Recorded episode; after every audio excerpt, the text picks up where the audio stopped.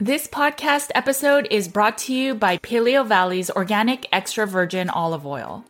Now, we all know that many olive oils are cut with seed oils or that they are rancid, and so it's not always easiest to find a quality and properly sourced olive oil. Yes, in case you didn't know, many store-bought olive oils are diluted or blended, compromising both taste and quality, and may even cause rancidity. I'm really glad that Paleo Valley's extra virgin olive oil remains pure and unadulterated, sourced from a single organic valley in Greece.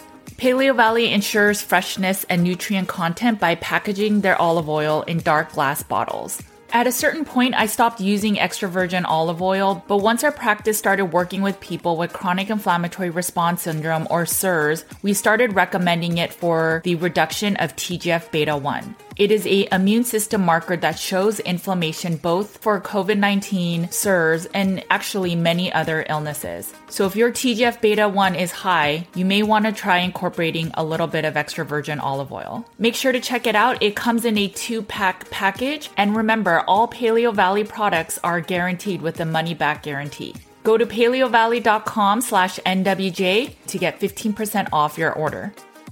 Thanks for supporting companies that support this podcast. Hi guys, it's Judy from Nutrition with Judy.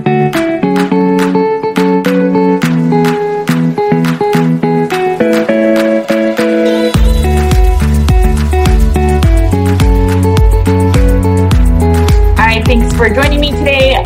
For those of you that don't know me, I am Judy Cho. I am a nutritional therapy practitioner, and I work with my clients to get to root cause healing. And I try to share videos on my channel to help you to find your own root cause healing as well. All right, if you enjoyed this video, please make sure to subscribe, hit the bell, like this video. This allows me to provide you more free content. I have with me Rob Carvel. He was one of the top three winners of the Carnivore seventy-five Hard Challenge. Um, I cannot wait for you to hear his journey and just what he has still doing Carnivore seventy-five Hard and just continuing Carnivore seventy-five Hard. So Rob, thanks for joining me. If you can just, you know, share your story. You're welcome. Hi, it's good to good to talk to you again. So my story pretty much started out with kind of st- stumbling into the whole challenge because I had, like, I saw people talking about it on social media. I was kind of more involved in, I want to say paleo, low carb type stuff, not necessarily carnivore. And a number of people had been mentioning to it, mentioning this challenge probably maybe a week or two leading up to it. And I kind of looked at it, and I was vaguely kind of familiar with carnivore. I'd seen some people discussing it before, although it more tended to be people that were doing kind of like raw carnivore and stuff like that. So my first impression of it was kind of like of a more extreme perspective rather than the more kind of moderate perspective that other people right. do. Right. But I looked at it and I was like, this sounds like something that would be interesting to challenge myself with, as well as not like keep from going off on some sort of like carb and sweet bender during the holidays, because you just have three that just come right up on you there with Halloween, Thanksgiving, and Christmas all kind of one right after the other. And every year it seemed like that was always a bad time for trying to do pretty much any kind of diet plan. And it seemed like this was a good way to challenge yourself by just, you know, going right into the teeth of one of the hardest parts of the year to get through on a focus like that. And also I liked the idea, that, I also liked the appeal of the fact that, you know, you weren't supposed to have any cheats. There was no cheat meals or anything like that, that it was a very kind of, it was a very kind of locked in focus on this one goal. And all of that together, you know, gave me something that was, I thought would challenge me. It was something that I really looked forward to trying to do. And so I kind of sat there, waffled about it back and forth. And finally, like, I think like twelve hours before the deadline, I kind of came and said, okay, I'm going to do this. Um, and everybody was very nice about it. It wasn't like, who are you, you interloper coming into this? Because, you know, like nobody knew who I was at that point. And, um, but it was, it was very nice how everybody kind of, the, the community around doing this coalesced very quickly. And everybody was very supportive of everybody else, including, you know, if somebody had a slip up, everybody was like, all right, just pick yourself up and let's let's go again. It wasn't one of these things where it's like, okay, now you're banished into the outer darkness for all eternity because you made a mistake. Right, right. So what were some of the benefits that you experienced? Um, you know, if you were paleo before, like what were some of the things that you struggled with that then you benefited from, um, you know, starting, I guess, Carnivore seventy-five Hard? the biggest thing, the biggest problem that I always had was this attitude that because I'd done something right for, you know, fill in the blank period of time, that somehow meant that I earned the ability to do like a cheat meal. And it never just stopped at that. It never did. Um, it, you know, it, it's it's one of those questions of how many times do you have to touch the hot stove before you learn that, this, that it's going to hurt? Um, and I was still learning at that point. But the fact that I was, you know, committed to a program that basically said, no, you need to stay on the straight and narrow and do this. And that combined with the fact that I really didn't want to have to come into the group and tell everybody that I'd messed up was a good motivator when the temptation arose. Right. So that was probably the biggest thing, was just the fact that, that you know, on this protocol, there is no, hey, you've been good, now is time to kind of slack off. It's like, you got to be fully locked in for seventy-five yeah. days, do all the, do everything to the letter. And that was very appealing, appealing to me because it gave me kind of a structure to follow. Um, for those of you that are watching, but, um, you know, I adopted this or adapted this from Andy Frisella's seventy-five hard. And I mean, his, he would, you know, cry if he saw that I changed some of the components of his, but, you know, it's because, you know, we picked seventy-five days because habits supposedly take two weeks to maybe sixty-six days. And I mean, seventy-five days of doing the same thing daily, it almost ensures that, you know, you'll be able to make these habits new, right? So whether it's eating carnivore or, you know, doing um, light intermittent fasting or, you know, moving outside. Um, and so for you, um, what has, you know, been the biggest benefit? Because I know, like, what day are you on now? Um, actually, today it's going to be seven months since I started, because we started October eighteenth and today is May eighteenth. So that's been about, oh, that's it's been awesome. about seven months. I didn't even realize that. Okay. Yeah. Okay. Well, I just realized that this morning when I was filling out one of my little, like, I treat my Instagram account almost like a kind of like a, like a personal journal in a way that every, that I'm helping kind of track what I'm doing. Right. Um, and I mean, and the thing is, I get, I get a lot of good feedback from people on there about all the different kinds of stuff that I'm doing. So that's, that's kind of cool. And I'm glad that other people find it interesting. But the, um, yeah, the seventy-five days thing, because one of the things that I did, because you recommended it, and all, was, was actually go and listen to his explanation of this whole program. And it was something that it was very obvious he put a lot of thought into. And the seventy-five days was not just some arbitrary value. It was actually something that I think was, was, he came to that via a lot of reflection and a lot of personal experience. Um, probably the biggest example that, that I can think of how it affected me was, uh, and, th- and this is this is very amusing, that the one thing that I really wanted to cheat bad on was I, I really liked those, um, I don't know, like the, the monster drinks that come in the white cans. I really liked those. And that was the thing that was like, oh man, when this is all over, that's the first thing I'm going to have. But by the time we got to seventy-five days, um, you know, when the, when the bridge came along, I was like, okay, I want to push forward and really, you know, stay locked in and do that. And once that hundred days was gone, I really didn't want those things anymore. Mm-hmm. Um, and so it really seemed, I mean, and, and I know it seems silly that the thing that I would want to cheat on is like a non non calorie energy drink, but I think it's, that's also kind of a testament to the psychological hold that mm-hmm. just the taste of sweet in general can hold over people, um, myself Absolutely. included. Right. And, So that's, I mean, and that's kind of the reason why I'm glad that it, that it wasn't just like a removal of sugar, it was a removal of all sweet stuff.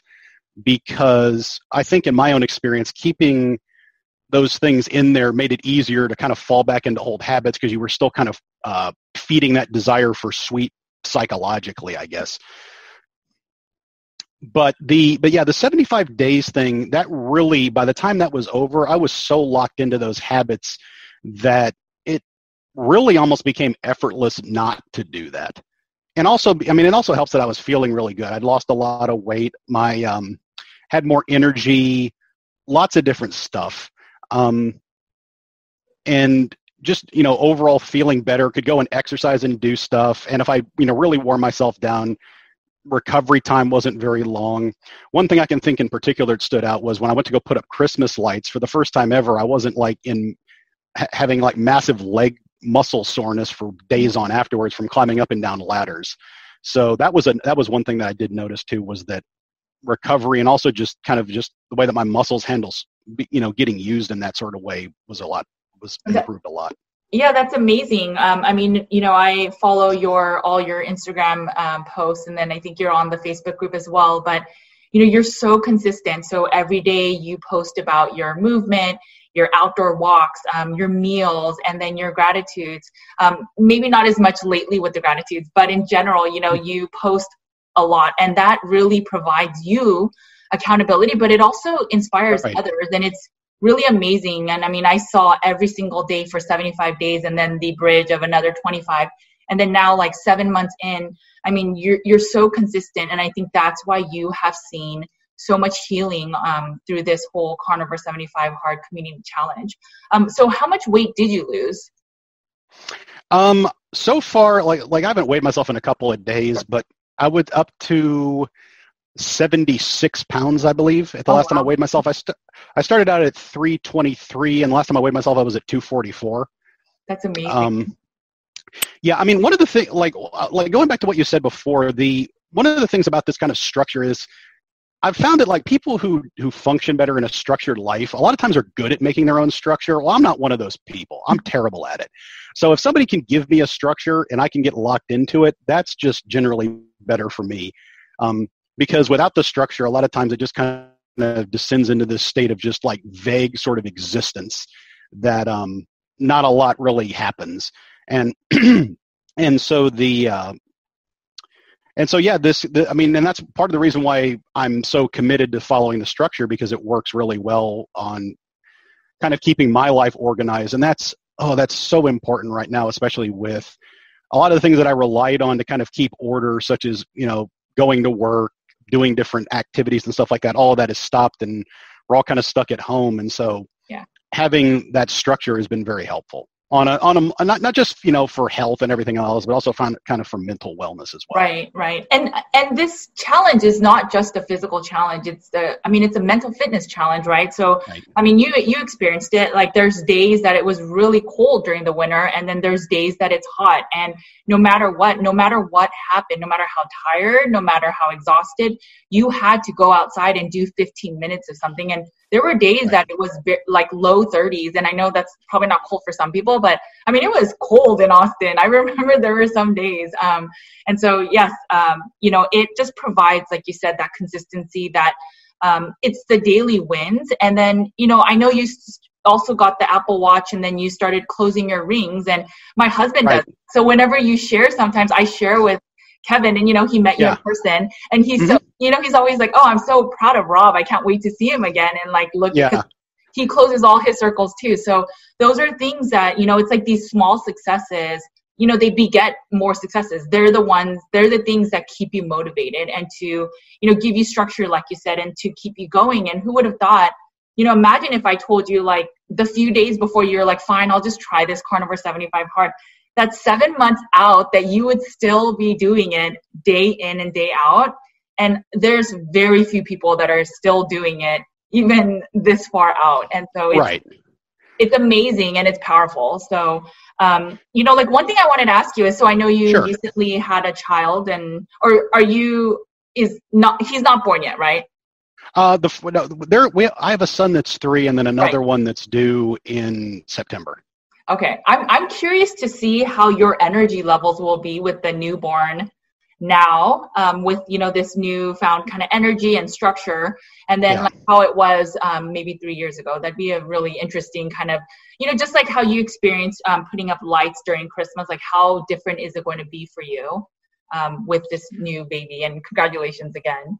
Thank you. Well, it's certainly easier to keep up with a three-year-old now than it used to be. I mean, and this is a child who we have a little, like, interior trampoline for him, and he'll sit there and jump, jump, jump, wow. jump, jump for forty-five straight minutes, and you oh, wonder wow. where he's he's finding the energy to do that. But um, I mean, one of the things too I've noticed is that, you know, like I mentioned back before, uh, that um, the sweet sleep quality has gone up, and that's very. And that's a big factor too, because, you know, if I get woken up, I mean, the, the problem is it's kind of a double-edged sword, because I need to sleep more, but I, but I don't like get run down as easily if I don't sleep as much. And so it's one of those things where it's like, I got to make myself, and I, and that's one, that's one of the reasons why, like, I started posting on my Instagram how much sleep I'm getting, so that people can bust my chops if I go for like three straight days where I'm only sleeping five hours. Um, I don't know if anybody will do that, but if they want to, that's fine. I'll take it. That's why I'm posting it there. I'll do but that. The, you okay. and I are both up at really late night, so I totally get it. yeah, like, and the thing is, I'm not necessarily fully locked in as like a night owl. Like, if I do certain, if I do certain things with my schedule, like if I get up, I exercise and do things like that, I can turn myself into a morning person, but it's it's just like, I think just because of so much of my life, I would do stuff at night. It kind of got me locked in into that kind of mindset. Right. But the problem is, you know, the, the, the you know, morning people run the world. And so I'm kind of at their mercy in terms of how I, how I have to conduct things. Right. So what would you say is, um, you know, of the five components, what would you say was your favorite, or um, maybe that, I guess, affected you or positively influenced your life the most, if there is even one?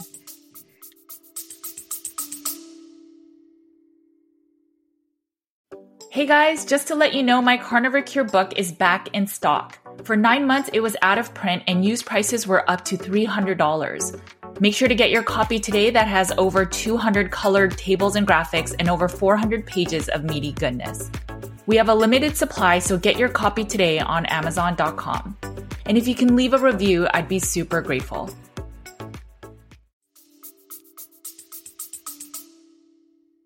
I would say the gratitude, the mindset, because I realized after a few weeks that I'd always had been thinking about this stuff, but I'd never been necessarily fully aware of it. I mean, because you can have stuff going around in your head that maybe you're consciously not aware of.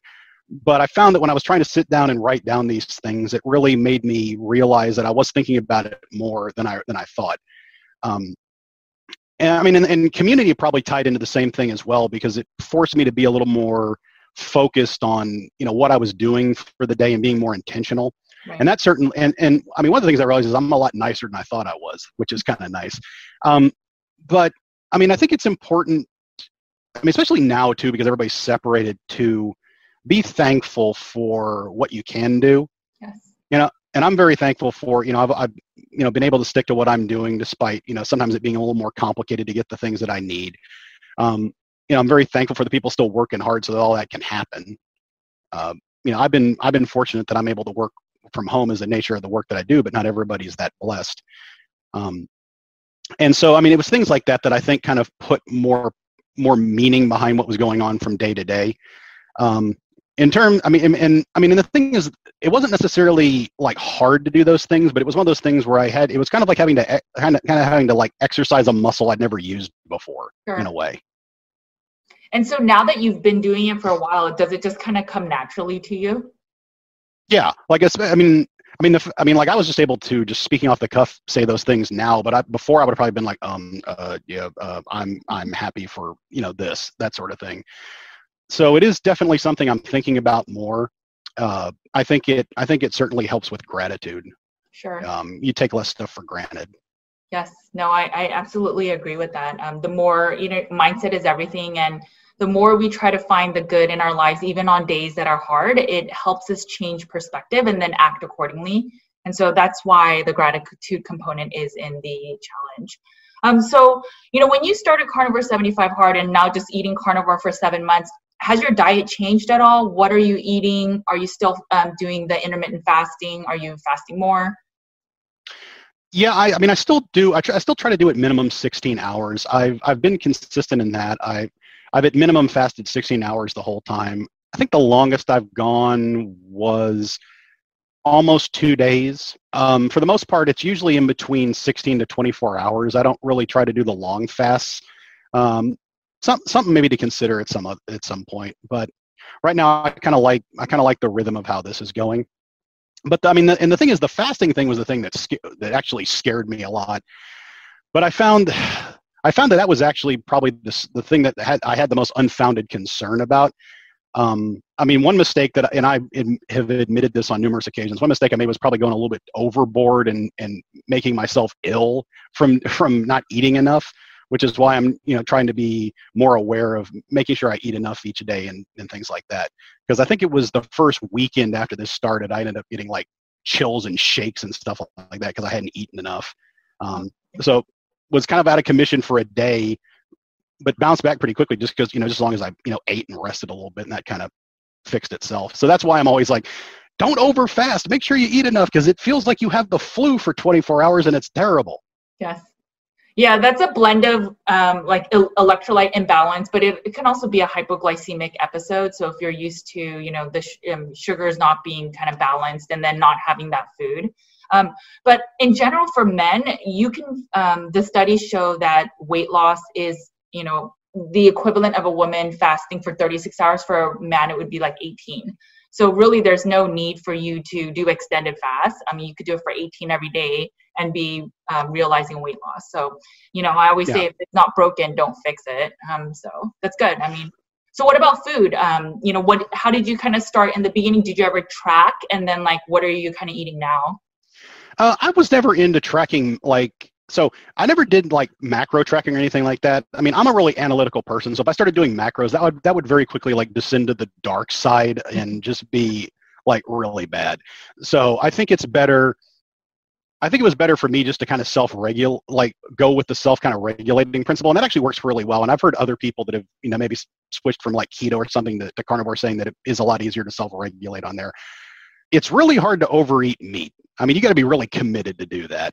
Um, And yeah. so that, that helps, but I like, and I've kind of bounced around between different stuff. I think when I started out, I did a lot of, a lot of chicken and then kind of shifted to beef and then to pork and then back to beef again. So, um, one of the things that I've been trying to do lately is just kind of mix things up a little bit. Cause a lot of times I get into this thing where I'm just like, same thing for breakfast, same thing for lunch, which is fine for me, but I, I feel like maybe it's important to change it up. One of the things that I've been doing lately is trying to do some, some like seafood and fish, like, Uh, a few days ago did tuna, today did some mahi-mahi, which came out really well.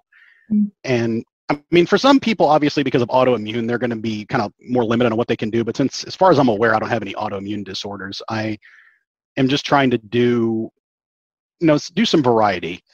And, but most of the things that I do tend to be, with the exception of fish, tend to be more kind of fattier cuts. Like I don't eat necessarily eat chicken breasts. I'll do chicken thighs instead.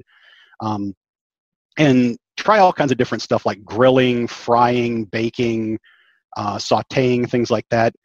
And I'm just trying to be creative and try different cooking things. I mean, because I've cooked a lot, uh, you know, I, I know how to cook. And so I'm just trying to, trying to kind of, you know, use all the different skills that I have in the toolbox.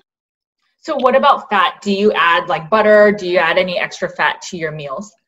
Yeah. Um, if depending on like, cause I've kind of ping pong back and forth between, do I want to include dairy? Do I not want to include dairy? I've done kind of stretches of both.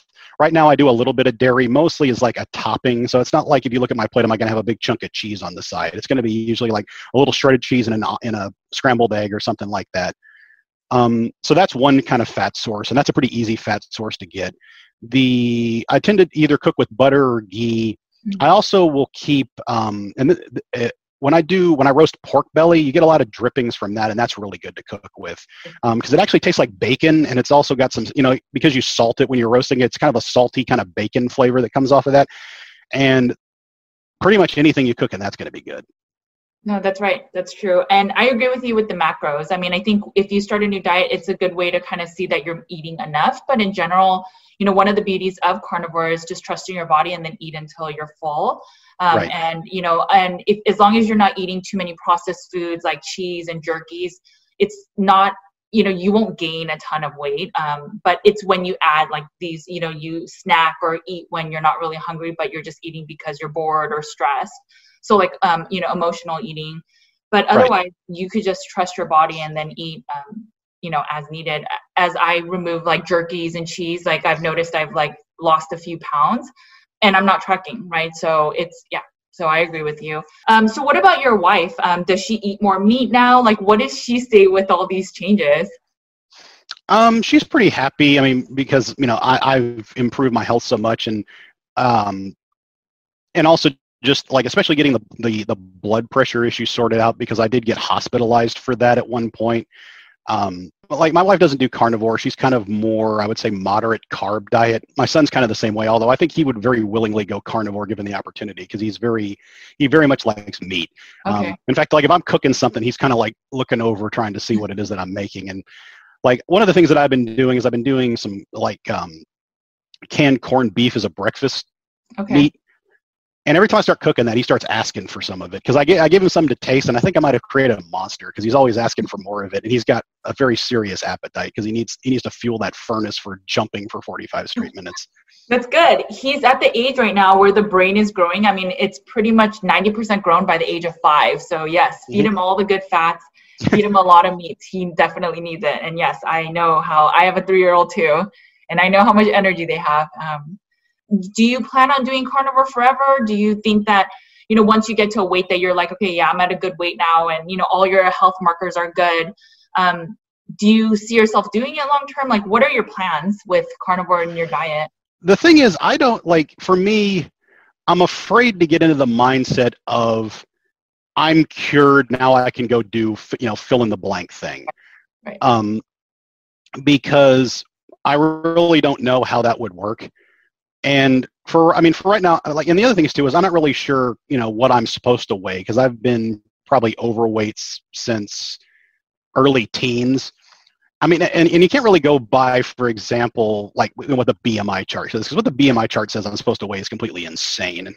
Um, and so I don't see any reason to stop doing this. It's certainly something that's doable. And, you know, and and, and, and I do get asked, I get a lot, oh, so that means you're never going to have cake again, you know, things like that.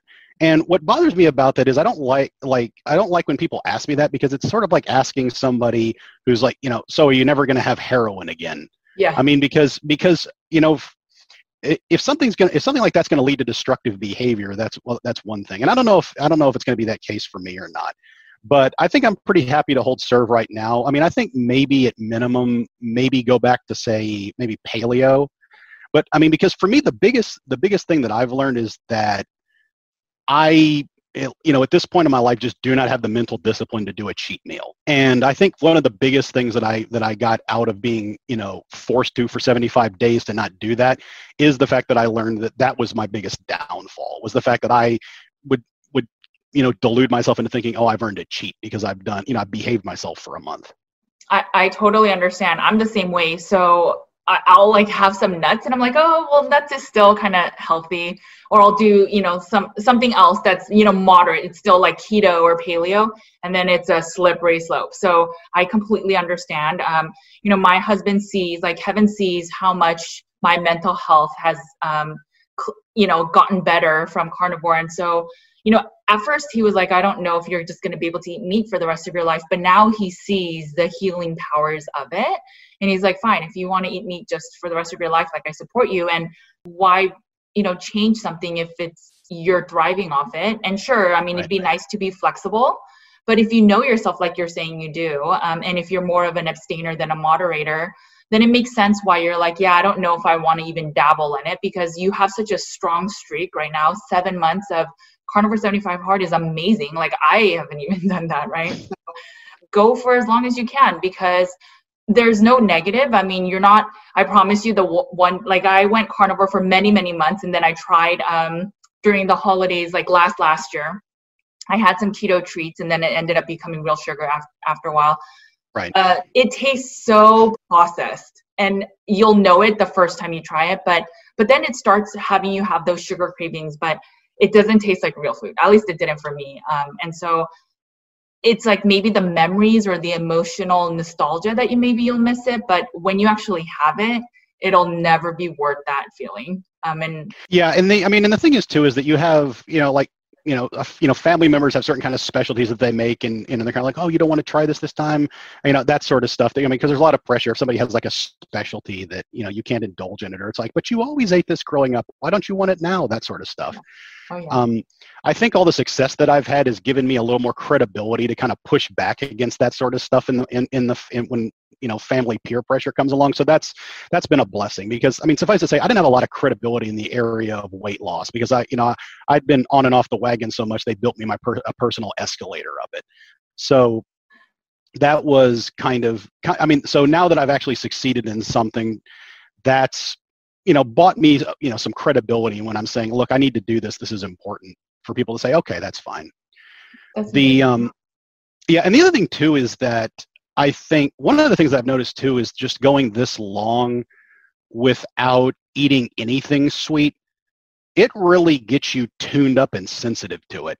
Um, Things like if you if you if I get like a piece of brisket that somebody's put just like a little bit of brown yeah. sugar in the rub, it's like getting slapped across the face. It is so sweet.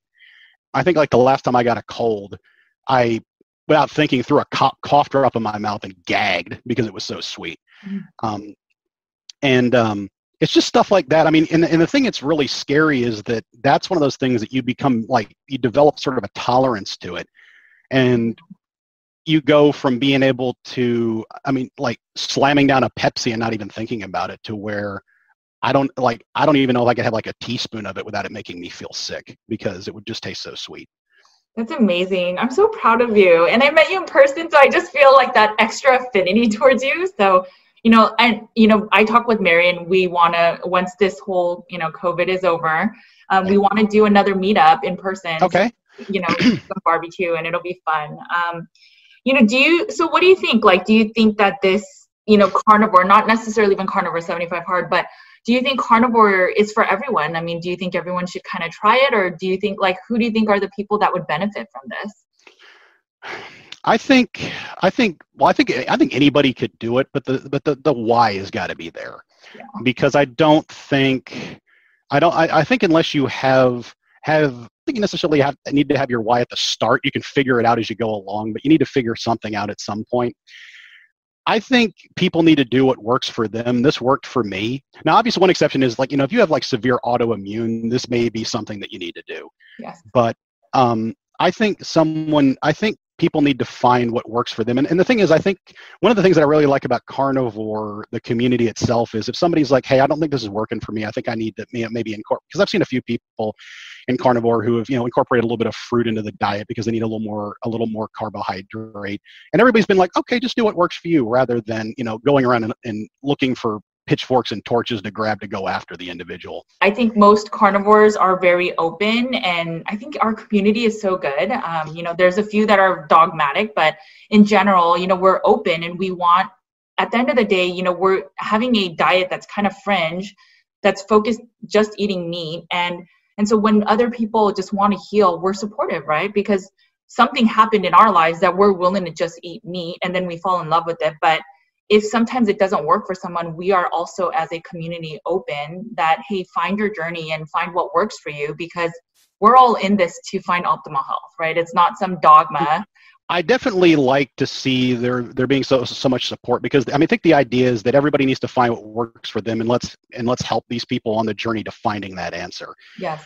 Because the, you know, I've interacted with so many people that have have succeeded in a whole different different number of ways that it would be very hypocritical for me to come out and say my way is the only way. I'm, I, I get a little bit concerned about, especially in diet, is this what I've jokingly referred to as guruism, which is where people want to find one person where they can just, like, you know, shut all their discernment skills off and just, you know, listen to what they're doing. But I think people need to remember that you're the best expert on yourself. You're your own N equals one experiment. You need to do what works for you. And so if you're doing something and somebody comes out and says, well, I, you know, believe that that's not going to work, don't like go into a nosedive because, because of that. Just remember, hey, my experience has told me this, and I'm going to stick with, with, you know, what's work, what works for me. Yes. I, yes, one hundred percent agree with you. Um, I always tell, like, some of my clients will bring up like some influencers, and I'm saying, the only difference between you and that other person that's an influencer are maybe they have a few more followers than you, but in general, their opinion is their own story, and your story is your, you know, own story too. And you have to go with what works for you. You can try some of the recommendations they're saying, but that doesn't mean that their answer is the answer. No one knows your body as much as you, because you're the one that's experiencing everything in your body. And so you are absolutely right. Don't trust anyone. Don't even trust me. I may give recommendations, but it might not fit for you, right? Um, and so you have to figure out what works for you in order to find your optimal health. And it's different for everybody. And so never, never just listen to someone saying you should do this and this, and then therefore you will have optimal health. If someone had that answer that fit everybody, they would be a gazillionaire. And that is why we have so many diets, so many supplements, so many medications, because there is no one size fits all for anyone. Meat does not heal everything. It heals a lot, right? Right. So I just think that's where I, I so appreciate you saying this, because it's so true. Um, you know, I think we want this like silver bullet answer, but I'm telling you guys that it can kind of exist with meat, but, you know, it's not foolproof, and you have to find what works for you in your journey, and not just believe like every Joe Schmo out there, because you don't know what they do behind scenes. You don't know what all is going on. And you know, people have agendas, right? Like as influencers, some people get money from it, and then they will skew why they're saying certain things. And I mean, right. that's the unfortunate realities of social media. And so, yeah, I mean, you know, I think what you just said is great. I think um, you just got to, you know, N equals one is the most important, and it doesn't matter what clinical studies, what influencers, what social media said. Yeah, and I think one of the other factors that comes into play too is the fact that when somebody comes into a weight loss program, what their underlying issue is could, I mean, I mean, because for some people it may just be something that's purely physiological, you know, a, a damaged metabolism that needs to be fixed. Okay. But for others, there could be psychological baggage, behavioral baggage. I know, because like one of the first diets that I tried that was low carb was actually Atkins. And one of the things that that helped me get over, and the problem is I didn't realize until further down the line that I actually had this problem and fixed it, was this almost mortal fear of fear, feeling hungry. Because as somebody who was a, you know, I was never much of somebody with a sweet tooth, but, you know, I could I could tear up bread and pasta like nobody's business. And the problem is that when you're coming down off of those sorts of things, that hunger is horrible. Yeah. Um, it's, you got shakes, headaches. Uh, it's just terrible. And it's, and it creates this just like fear-based eating response of like, you know, I only need to eat this much, but I don't know if I'm gonna be able to eat for, you know, another hour. So I'm better like eat, you know, twice as much as I would intend to, just so I, you know, make sure I don't get hungry. And, and it's, and if that kind of behavior, and I, and I see that a lot, especially in people that are coming to low carb for the first time, this, this fear of, of hunger. And it's one of those things where you almost have to like retrain yourself, you know, like go ahead and do low carb and sit and let that, let your, you know, your personal experience show you that hunger doesn't have to feel like, you know, death is coming. And And I think for a lot of people, that's something that I think gets missed, is that you have a lot of people who almost have this like traumatized psyche over the idea of being hungry. And and it, once you get to that place where you're like, hey, you know, I feel a little hungry, but I can, I can, I'm good. I'm not, I don't feel bad. I can still think straight. I think that overcoming that was a, was something that was really big for me, but I didn't realize it at the time. It wasn't something until later when I saw other people having similar problems. I was like, hey, I had that problem. I was terrified of being hungry. I mean, I think when we eat, you know, glucose-rich foods, we go through that insulin drop and then we feel ravenous, right? And then you have that yeah. kind of, you know, when you start a new diet and you, you feel hunger pains, right? Like you literally feel your stomach rumbling and you're like, I'm just going to drink a lot of water or do stuff to kind of stop eating too much so I can lose weight this time. But, you know, when you eat a lot of fat and a lot of protein, that you don't feel those grumblings, right? You, right. you can feel hungry for sure, but it's mm-hmm. different. And you don't have that anxiety of like, no, I'm on a diet. I have to white knuckle it. Right. It's um, right. Yeah. So I, I completely agree with you. Um, I mean, I lived off salads and bread for such a long time. So I went through that hunger. Like I was used to li- being hungry and then just, uh, you know, dousing myself with diet sodas to kind of ease the hunger pains. So I, oh yeah. And that's, that's a good point. Um, you know, I think a lot of people are scared that, you know, maybe I have to eat a little bit of meat because if I eat too much, I'm going to gain weight. And so they, you know, keep trying to ride that hunger, um, you know, the kind of deficit of calories to then lose weight. But I mean, you don't have to really do those things. It's the mindset of a non-carnivorous diet. And you don't right. have to be that way because you can eat sufficiently and not gain weight, but you just got to find that rhythm for you. I mean, sometimes like we talked about the, you know, we need to heal metabolic rates and we may initially gain, but you know, if you eat that the need of your body, you typically will be a weight that is quote unquote normal. Yeah. I mean, yeah. And the, I mean, one of the things too, that's amazing to me is the fact that I can just get through the day.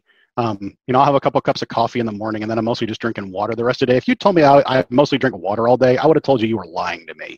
Um, cause I was one of those people that I, I was probably single-handedly keeping the Texas division of Coca-Cola's stock up with all the Coke Zero that I was drinking every day.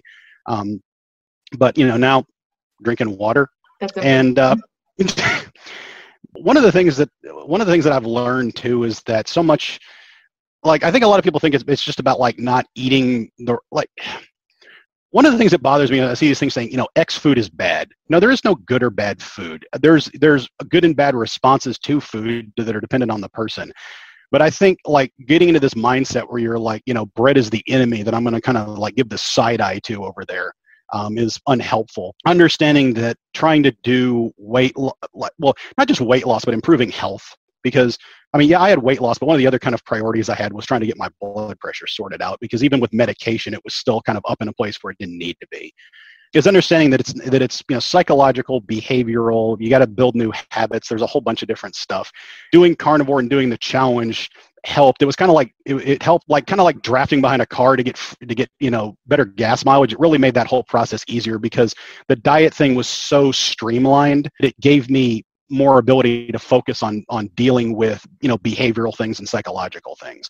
I think if you don't have to think too much, I mean, because like that's a big problem that I had when I was doing paleo, or um, I also did Whole thirty. Actually, Whole thirty was how I figured out about the whole sweetener thing being so addictive, mm-hmm. because they don't let you have sweeteners.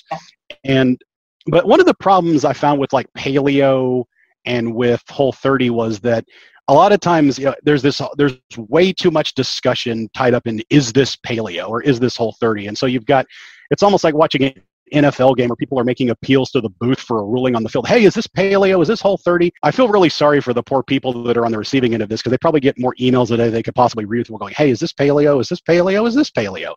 Whereas whether something's carnivore or not is fairly straightforward. Sure. Yeah, I saw an email recently. So I did a Whole thirty. So I did a Whole thirty plus carnivore. So it was just, you mm-hmm. know, eating the most cleanest meats. Um, and that was why, part of the reason why I also added no sweeteners to the challenge. But yeah, I think recently Whole thirty added peas. Um, I think it was peas and pea protein to their new diet. So now Whole thirty yeah. approves. And it's funny because it makes me think of that email. But yeah, so now I think Whole thirty um, allows for peas, which is funny because, you know, you would have to always pop out that list of like, okay, wait, can I eat this in this salad or, you know, whatnot. But you're right. Um, there's so much less complexity to carnivore. It's simple, right? And when it's not working for you for a few weeks, you can always change things up, whether it's the meat, the macros, or whatever it is, um, maybe the eating times, the eating windows. Right. But it's simple in general, right? And that's what makes, so if you think about like Carnivore seventy-five Hard, if you think about it, it's pretty simple. It's a very streamlined challenge, right? Like three gratitudes, you fast just sixteen hours, um, you eat just meat, you don't add any of the frills, right? Try to eat just meals and not snacks. Just very right. simple. It seems like a lot at first, but as you do it, I'm sure you know that it's um it becomes very just part of your day, right? And then it just um it takes all that decision making out of food, and and then you can enjoy the other things in your life, right? Like the things that will let you thrive and enjoy life. Is there anything else you want to share with the community um about your journey? You know, I'm so proud of you, and I can't wait to uh, um, you. see you again in person. Yeah, the. I mean, pretty much I would say just everybody needs to keep doing what they're doing, being very supportive, being very pragmatic. One of the things that I'm curious about is, as carnivore gets more popular, is somebody going to figure out a way to create carnivore junk food? Because it seems like in every in every diet movement, once it, that's the kind of the one of the indicators that you've gotten traction is when people, when the uh, what I've sarcastically referred to as the food industrial complex starts creating junk, junk food that's quote unquote compliant with uh whatever it is that's going on. So, you know, my recommendation is always that when you buy meats to get ones that have like almost no ingredient list. Um, and, mm-hmm. you know, that's why I like carnivore snacks so much. It's just meat and salt and there's right. nothing added. Um, but, you know, a lot of the jerkies have like, they're like, we have no nitrates or other than the like, celery powder, you know, they add other like herbs and spices. And for people with autoimmune, that can affect them. Some people consume the pork liver that's sold in grocery stores in the packaging.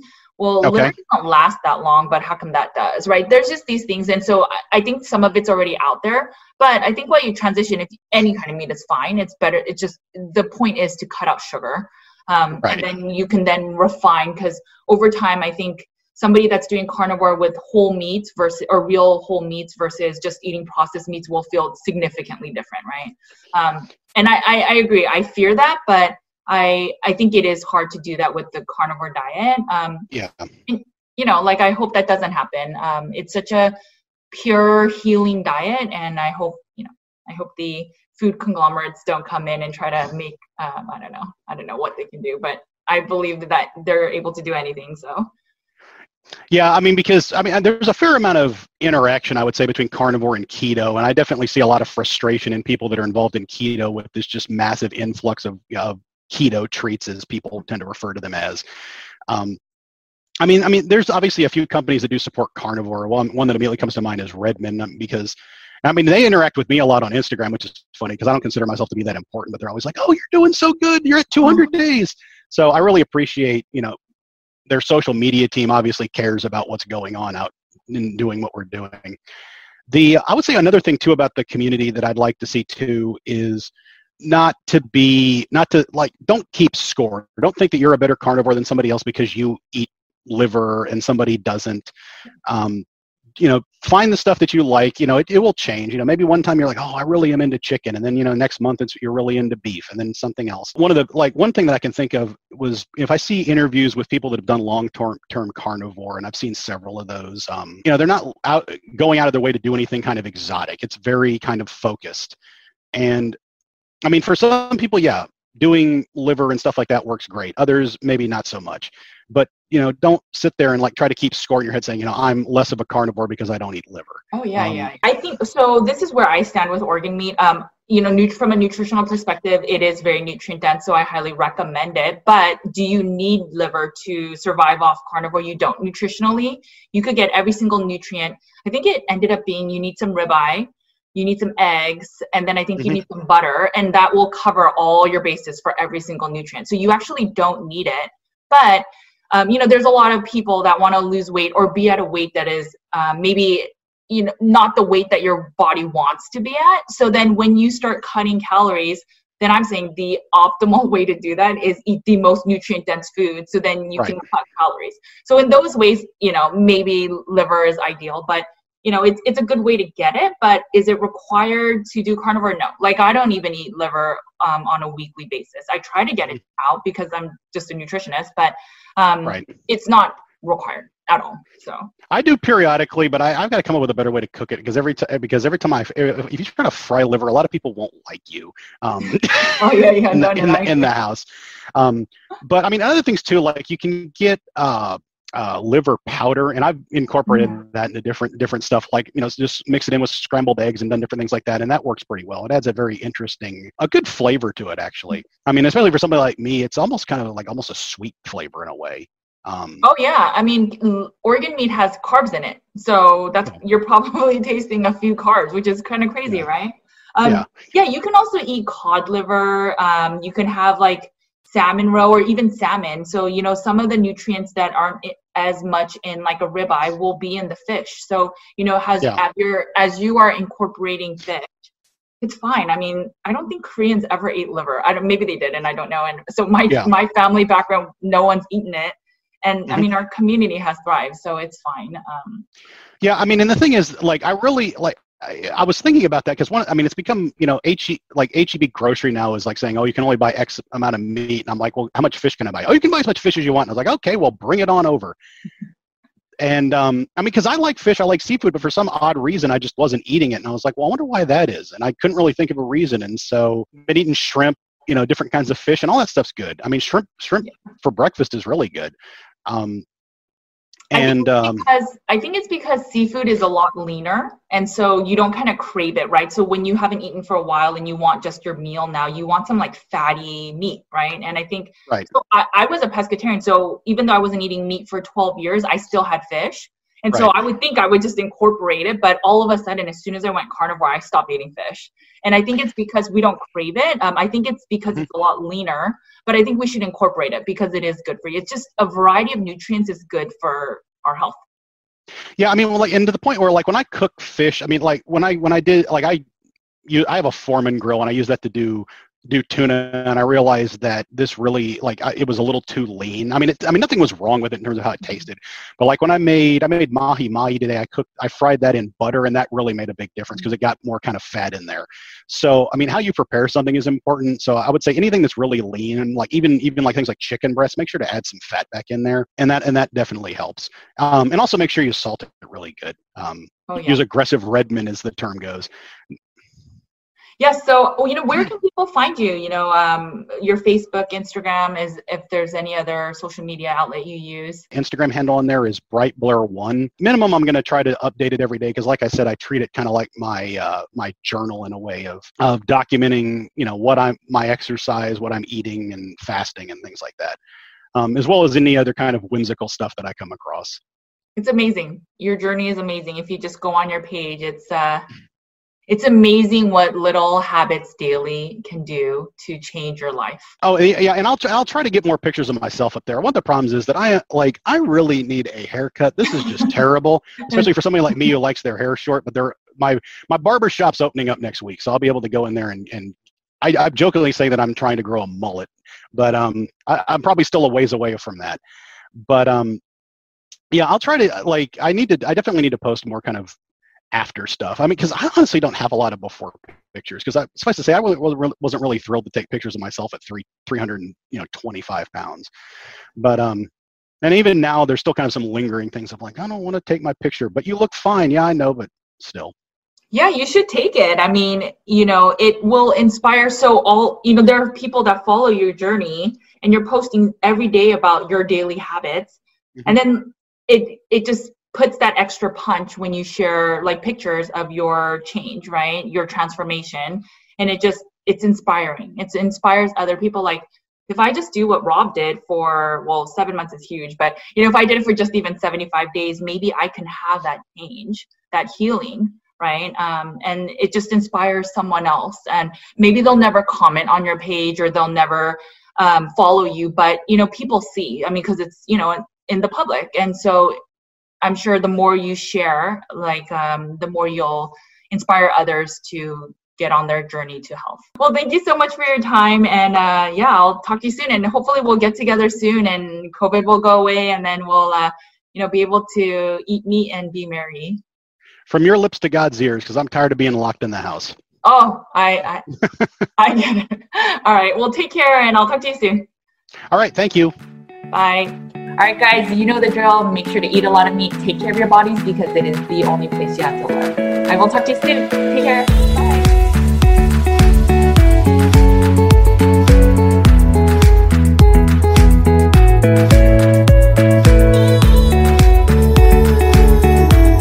Bye.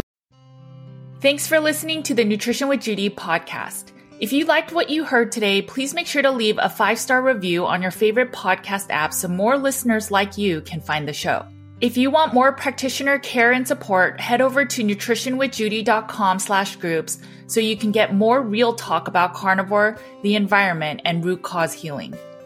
You can also find my content on Nutrition with Judy's YouTube, Instagram, Facebook, and Twitter. Make sure to sign up for my weekly newsletter and learn more about in-depth articles with infographics at nutritionwithjudy.com slash articles. You can find my two books, Carnivore Cure and The Complete Carnivore Diet for Beginners, on carnivore cure dot com and amazon dot com. At the heart of Nutrition with Judy's practice, our mission lies with a deep, unwavering passion for service and community. We will continue to empower you to have the knowledge and tools to live a life nearly symptom-free, because we firmly believe in healing and wellness for all.